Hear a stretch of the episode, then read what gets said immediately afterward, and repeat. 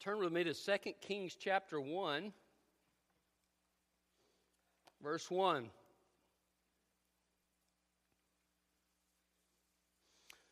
You know, I, have found that God is faithful. Uh, over and over again in my life, I've seen answered prayer. I've seen God provide uh, when there's been a need. God is so faithful to us and He supplies so many things for us in so many different ways. And um, there are a lot of reasons to trust in God. But there's several reasons here in this scripture tonight we're going to talk about that are really good reasons to trust in God. And, um, I, you know, the Bible says we can walk by faith or we can walk by sight. And if you walk by sight, you're always looking at the circumstances around you. I don't want to look at the circumstances around me because when I watch the news, it's depressing. I want to walk by faith rather than walking by sight. And so uh, this scripture will help us in doing that.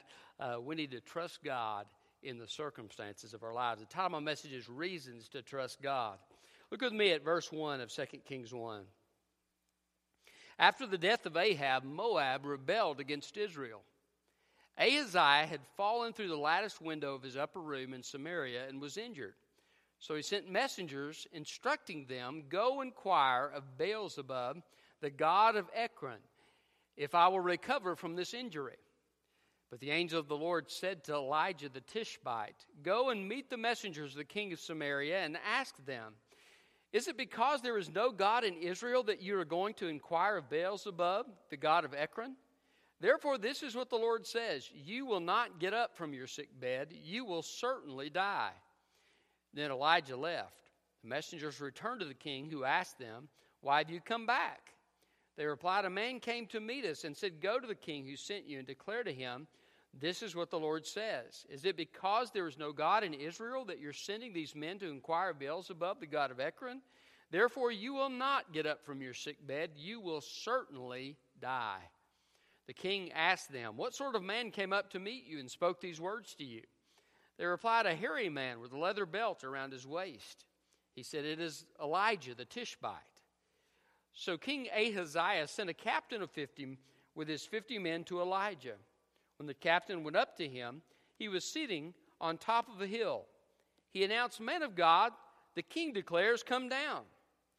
Elijah responded to the captain of the fifty, If I am a man of God, may fire come down from heaven and consume you and your fifty men.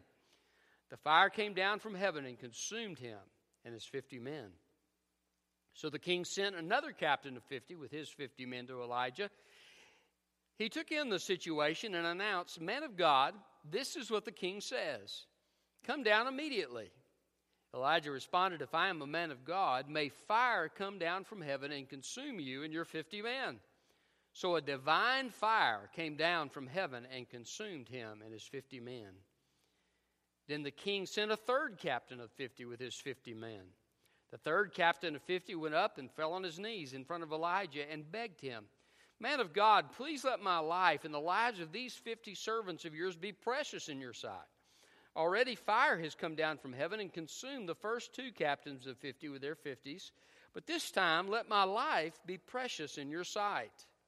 The angel of the Lord said to Elijah, Go down with him. Don't be afraid of him. So he got up and went down with him to the king. Then Elijah said to King Ahaziah, This is what the Lord says. Because you have sent messengers to inquire of Beelzebub, the god of Ekron, is it because there is no God in Israel for you to inquire of his will? You will not get up from your sick bed, you will certainly die. Ahaziah died according to the word of the Lord that Elijah had spoken. Since he had no son, Joram became king in this place. This happened in the second year of Judah's king Jehoram, son of Jehoshaphat. The rest of the events of Ahaziah's reign, along with his accomplishments, are written in the historical record of Israel's kings. Reasons to trust our God. Why should we trust him? Well, first of all, I want you to see that we should trust him because of his knowledge. His knowledge.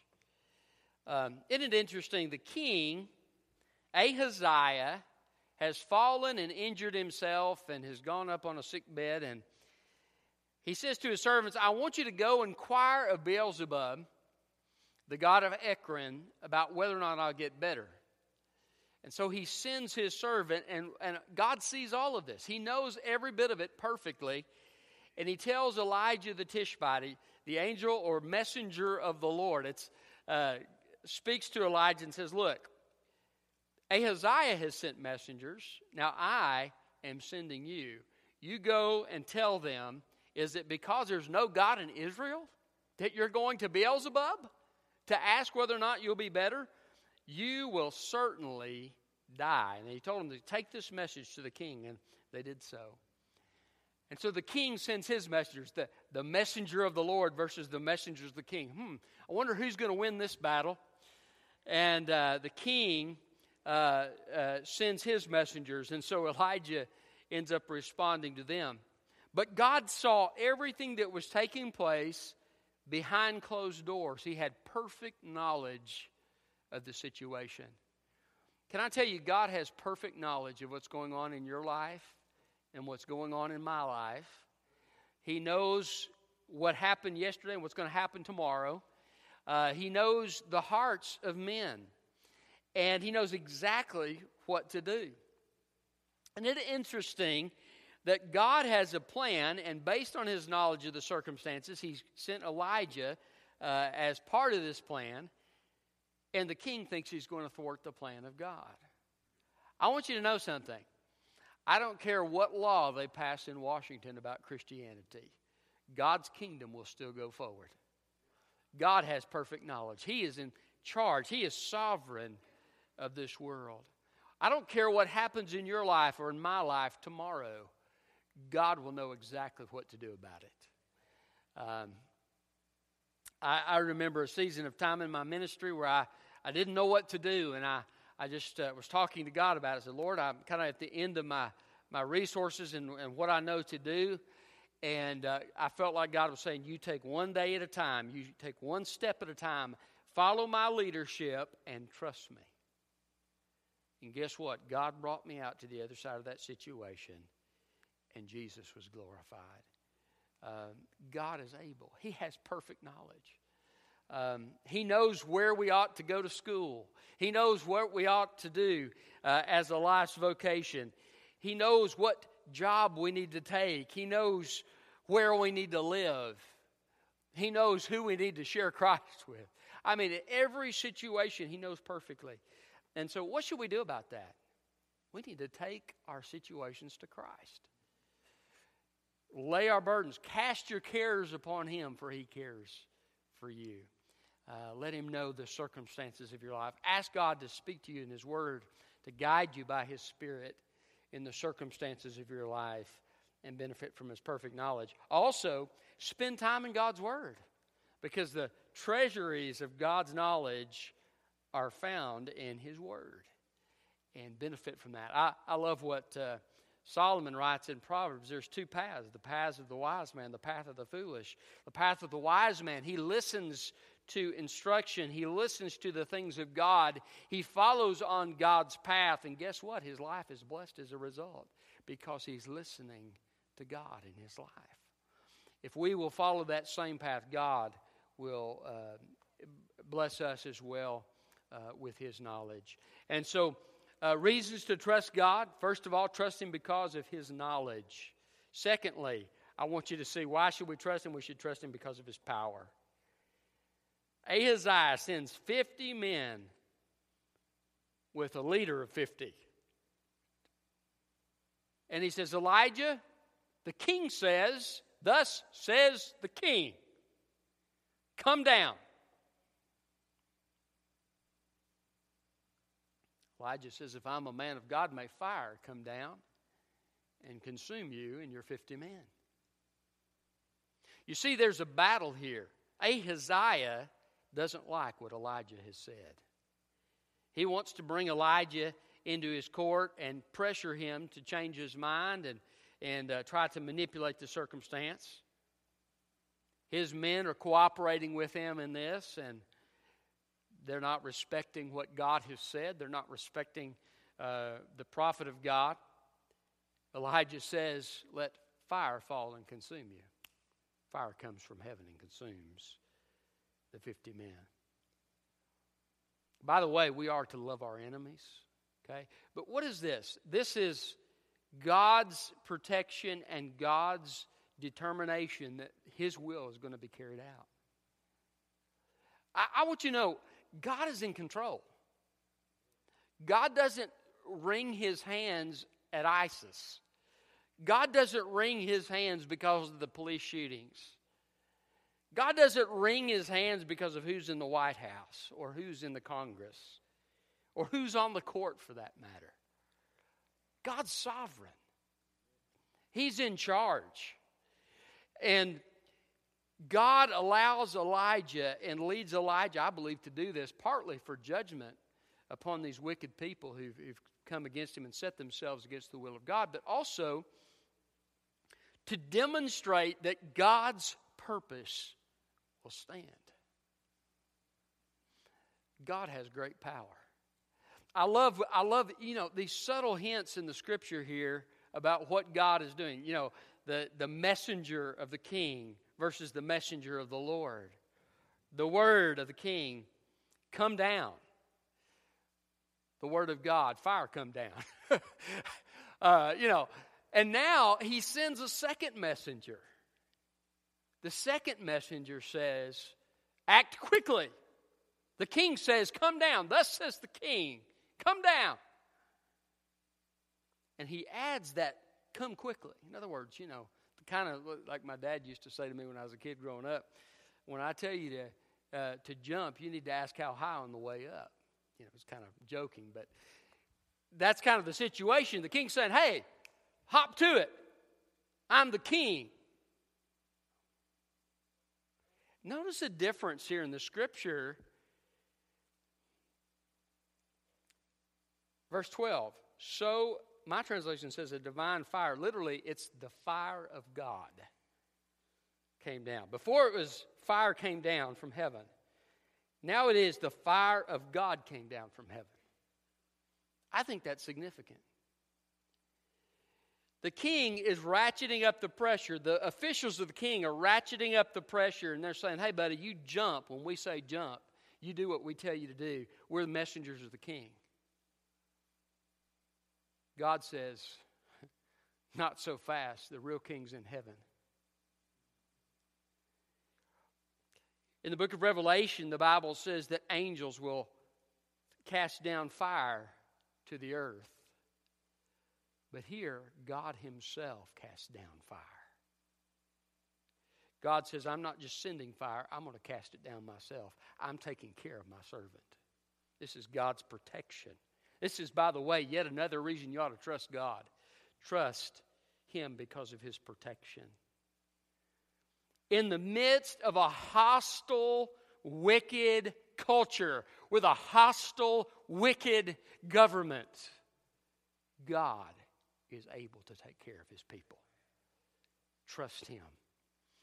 Um, I saw on uh, YouTube this past week uh, this woman has given testimony about uh, the fact that that morning in her quiet time, she just felt led to ask God to help her be aware of her surroundings. Later on that day, she had gone to run an errand at the grocery store for her workplace and had picked up some things. And as she was coming out, she just sensed God say to her, There's a man waiting for you out here. She turns around and she sees this man staring at her, and she walks straight back into the grocery store. She goes to the manager and she says, This man is, is out there. I think he means me harm. Would you please walk me to my car? And he does. And they see the man out there. I guess he didn't do anything about it. So she goes home, and later on that day, she's watching the news and she hears in that very same parking lot there were two muggings later that day. God had protected her. I think there's going to be a lot of times that we didn't even realize that God protected us when He protected us. Uh, God is able to protect us as His people. I, have shared with some of you um, a while back when, when Megan had an accident. Um, there was a place on the windshield where David's head apparently collided with the windshield. And they were asking him, you, Are you okay? You know, are you, are you, you okay? Do you feel anything in your head? You know, and they said, I don't feel any pain at all. And he shared with me later on, he said, he said, Dad, when that accident began to take place, I just felt this amazing peace come over me. And he said, uh, I just felt like maybe God or maybe an angel was with me and protected me. And he had no, he had no ill effects with it. Now, he's probably a little hard headed being his father's son, but, uh, but he had no injury. I believe God protected him. God is able to protect us. Uh, trust God because He is our protector. He that dwells in the secret place of the Most High shall abide under the shadow of the Almighty. I will say of the Lord, He is my refuge and my fortress, my God. In Him will I trust. Trust Him for His protection. When you feel fearful, take these things to God in prayer. So, why should we trust God? First of all, trust Him because of His knowledge. Secondly, His power. And thirdly, His protection. And next, His Redeemer. We see His Redeemer. The third captain of 50 goes to see Elijah. He says, Man of God, please let my life and the lives of these 50 servants of yours be precious in your sight. He tells him, he says, There's already been fire come down twice, Elijah. I know, I heard through the grapevine. I don't want to go there. Would you please be, the king has sent us, we've got to come, but would you please be merciful to us? Let our lives be precious in your sight. And look at what it says here the angel of the Lord or messenger of the Lord. You know who this is in the Old Testament? It's Jesus, the pre incarnate Jesus Christ. Says to Elijah, Go down with him, don't be afraid of him. What is he doing? He's sparing these men. Let our lives be precious in your sight. And the angel of the Lord responds, Did you know, were it not for Jesus' response and the Father's response to our sin, for God so loved the world that he gave his only Son. Our lives were precious in his sight. Jesus responded to our need. When we come to God in humility and we come confessing our sin and we admit our need for a Savior and we say, Lord, let our lives be precious in your sight, we plead the blood of Jesus. God says the sin is canceled, it's forgiven, it was carried out by my Son he paid the penalty for it on the cross, and the debt's canceled, taken care of forever. Our lives are precious in His sight. You know what God says? We are the apple of His eye. Isn't that an awesome thought? We are precious to God. Trust Him. God has sent a Redeemer, the mysterious messenger of the Lord in the Old Testament uh, often translated the angel of the Lord, is none other than Jesus Christ. And we, we know the full story. We, as Paul Harvey used to say, we know the rest of the story. We know what Jesus later came to do to die on a cruel cross, to pay the penalty for sin. Uh, and, and isn't it wonderful that God is extending grace in the midst of this wicked society?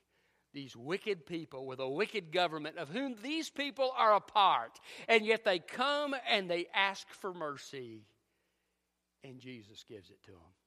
Do you know there's never a time in Scripture where Jesus has someone come and appeal for mercy that he doesn't grant it? The grace of our God. You ought to trust him because he sent his Redeemer. we'll talk about that a little bit more here in a second. But Finally, I want you to see that we need to trust God because we see His Word, the power of His Word. The third time King Ahaziah is hearing this message, Verse 16, this is what the Lord says Because you have sent messengers to inquire Beelzebub, the God of Ekron, is it because there's no God in Israel that you inquire, uh, that you, for, for you to inquire of his will? You will not get up from your sick bed, you will certainly die. And the Bible says, and so Ahaziah died. Can I tell you something? God's word will stand. All you have to do is look back and see what God predicted in the book of Daniel. He gives all these, these four different kingdoms um, Babylon, Medo Persia, Greece, and Rome. He, he describes what they would do, he describes what their kingdoms would be like before they before they even except for babylon of course which was in existence at the time of the captivity. But god describes it in advance. This is what's going to happen. These are the kingdoms that are going to rule not only that, God predicts his own son and the specific details of his death and resurrection in Isaiah 53. It's one of the most amazing prophecies of the Bible.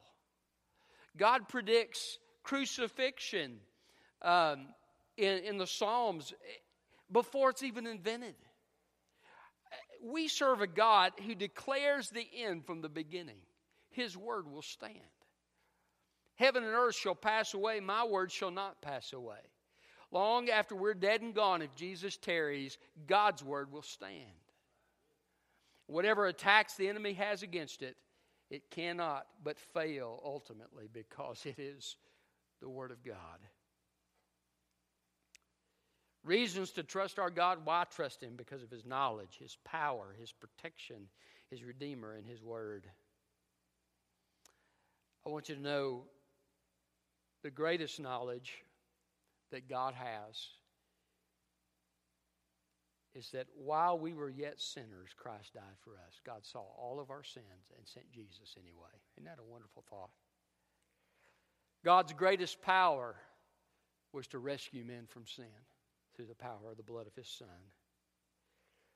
God's greatest protection came through the blood of Jesus that covers over our sin, that delivers us from hell. God's Redeemer would only be his Savior. We talked about that this morning. Only a divine Savior could accomplish such a great task. Jesus did it. And his greatest word is for God so loved the world that he gave his Son. Reasons to trust in God. If you don't know him, trust him as your Lord and Savior. Receive his salvation, repent of your sin, and know that you have the eternal life that God has promised. As a child of God, trust him because he has set you upon his heart and his power and his wisdom and everything about God is so great that he cannot fail. Trust him. Let's pray. Father, thank you for your word. Thank you for the fact that you are faithful, that you're good, that you're powerful, that you know all things, that nothing can stand in your way.